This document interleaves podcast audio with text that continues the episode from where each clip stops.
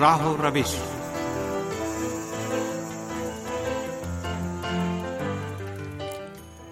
عزیز سامعین، پروگرام راہ و روش لے کر حاضر خدمت ہے۔ باسیت کا سلام قبول فرمائے سامعین، آج کے پروگرام میں عالم اسلام میں تعداد و وحدت کی ضرورت پر گفتگو کریں گے اور اس بات کا جائزہ لیں گے کہ عالم اسلام میں پیدا ہونے والی اختلاف کی خلیج سے کیا نقصانات ہو رہے ہیں۔ امید ہے ہمارا آج کا یہ پروگرام بھی آپ کو پسند آئے گا۔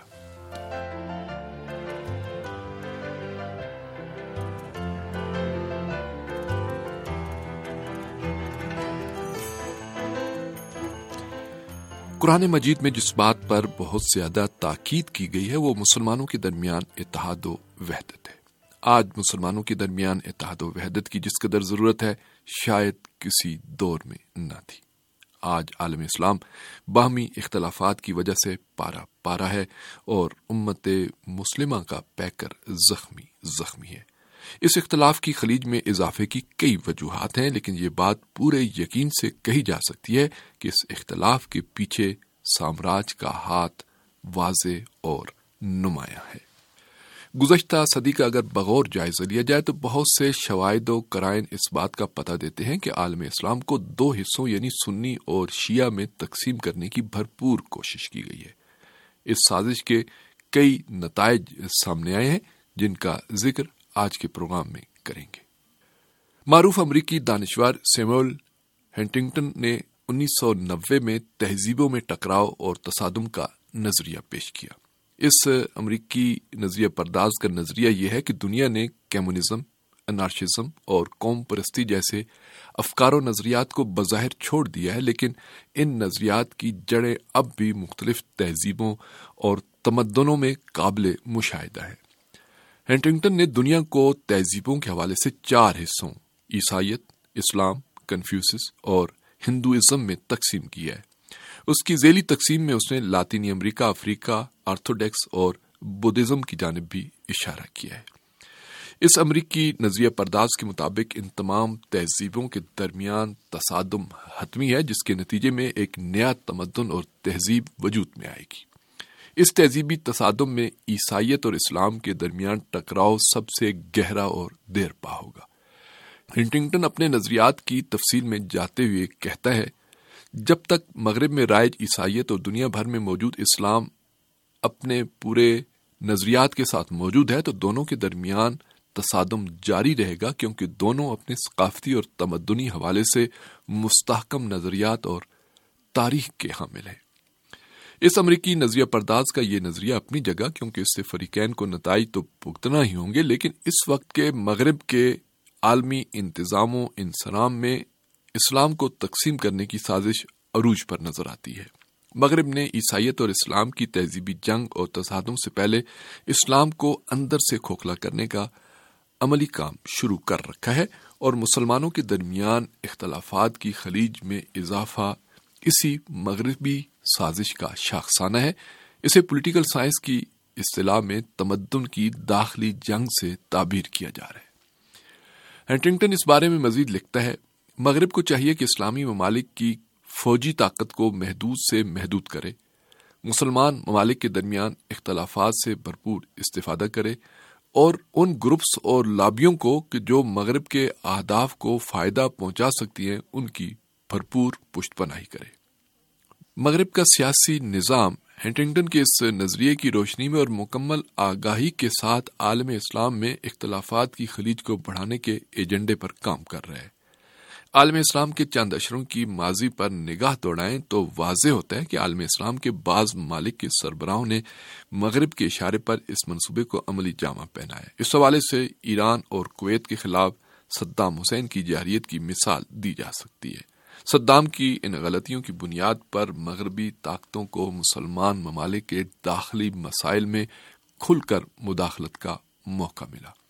ان جنگوں کے بعد مسلمان ممالک کے سربراہوں کی نااہلی اور داخلی کمزوریاں اس بات کا باعث بنی کہ مغربی طاقتیں اپنا اثر و رسوخ روز بروز بڑھاتی رہیں۔ مغربی ممالک کے اس اثر و رسوخ کا ایک نتیجہ اس خطے میں دہشت گردی کی صورت میں بھی برآمد ہوا، جس کی زندہ مثال شام کی صورت میں دی جا سکتی ہے۔ ملک شام کی موجودہ حکومت کے خلاف مغربی، عربی اور ابری اتحاد یعنی عرب، امریکہ، اسرائیل گٹھ جوڑ نے شام کی حکومت کو تقسیم در تقسیم کرنے کے منصوبے کو عملی جامع پہنایا۔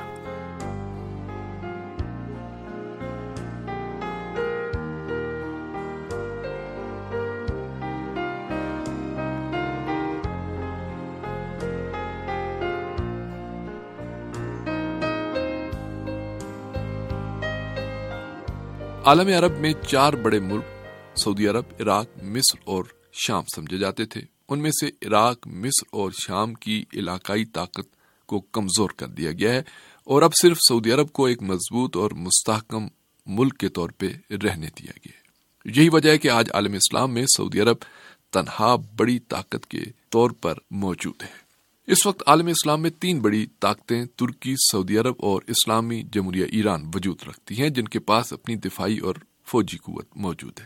مغرب ان تینوں کو کمزور کرنے کے لیے ایک نئے منصوبے پر کار بند ہے، جسے نیابتی جنگ کا نام دیا جا سکتا ہے۔ یہ اسلام کے اندر تہذیب و تمدن کی جنگ ہے۔ اس جنگ کی وجہ سے عالم اسلام کو بہت زیادہ نقصان پہنچ رہا ہے۔ اس وقت عالم اسلام انسانی حوالے سے ایک بدترین بحران سے دو چار ہے۔ عالم اسلام کو چار طرح کی جنگوں کا سامنا ہے۔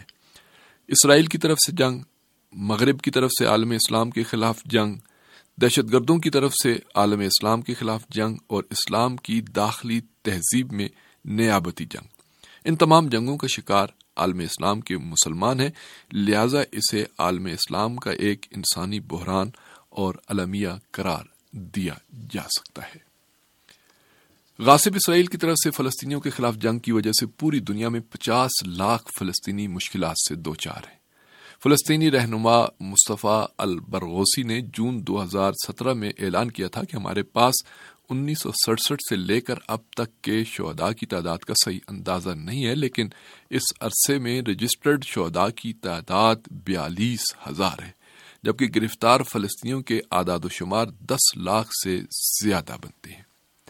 عراق، یمن اور شام کی صورتحال فلسطین سے بھی بدتر ہے۔ عراق کو گزشتہ چار اشروں میں تین جنگوں کا سامنا کرنا پڑا۔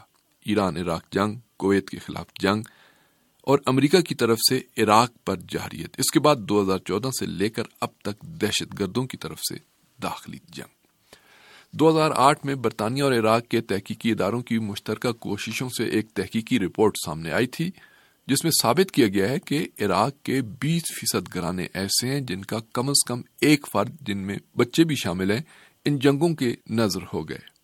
دو ہزار چودہ میں داعش کے حملے نے عراق کی صورتحال کو مزید ابتر کر دیا۔ یونیسیف کی جولائی دو ہزار سترہ کی ایک رپورٹ کے مطابق، عراق میں داعش کے تین سالہ موجودگی میں ایک ہزار پچہتر بچے قتل ہوئے اور گیارہ سو تیس معذور ہوئے۔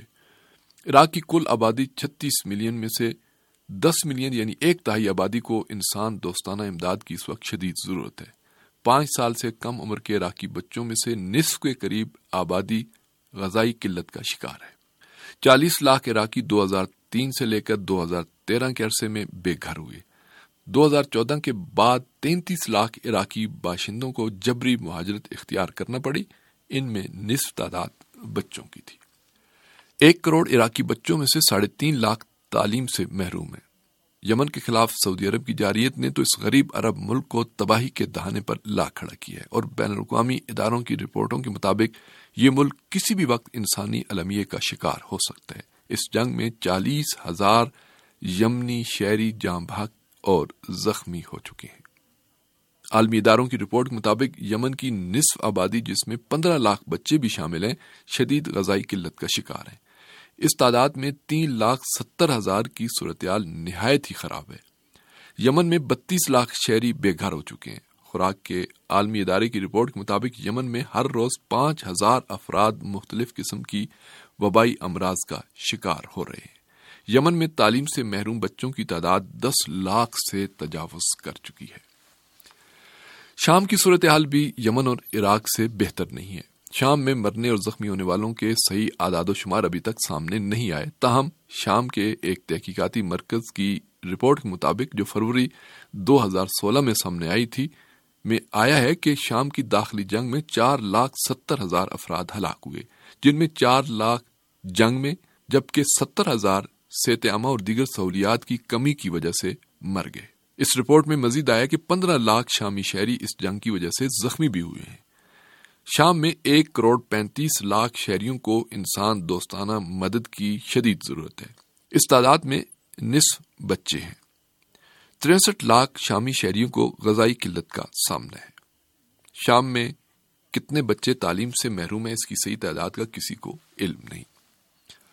یمن، عراق، شام اور فلسطین میں انسانی جانوں کو جو نقصان پہنچا ہے اور جن خطرات کا سامنا ہے، اس کا مختصر سا جائزہ پیش کیا گیا ہے۔ یہ سب کچھ جنگوں کی بدولت ہے۔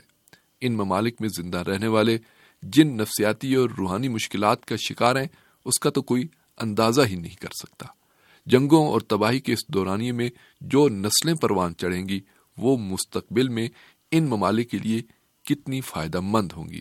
اور یہ جنگ زدہ نسل اپنی صلاحیتوں کے حوالے سے کہاں کھڑی ہوگی، اس بارے میں اندازہ لگانا ایک مشکل امر ہے۔ تعلیم اور تربیت سے محروم جنگ زدہ ممالک میں پروان چڑھنے والی نسلیں مستقبل میں کن مشکلات کا شکار ہوں گی، ان کو آداد و شمار میں تو بیان نہیں کیا جا سکتا۔ یہ تمام مسائل اسلامی ممالک کی آئندہ نسلوں پر نہایت منفی اثرات مرتب کریں گے۔ اس کے علاوہ اسلامی ممالک کے درمیان باہمی خلیج میں جو اضافہ ہوگا، وہ ایک اور تفصیل طلب باب ہے۔ سعودی جاریت کا شکار یمن کی موجودہ اور آنے والی نسلیں سعودی عرب کے بارے میں کیا نظریہ رکھیں گی؟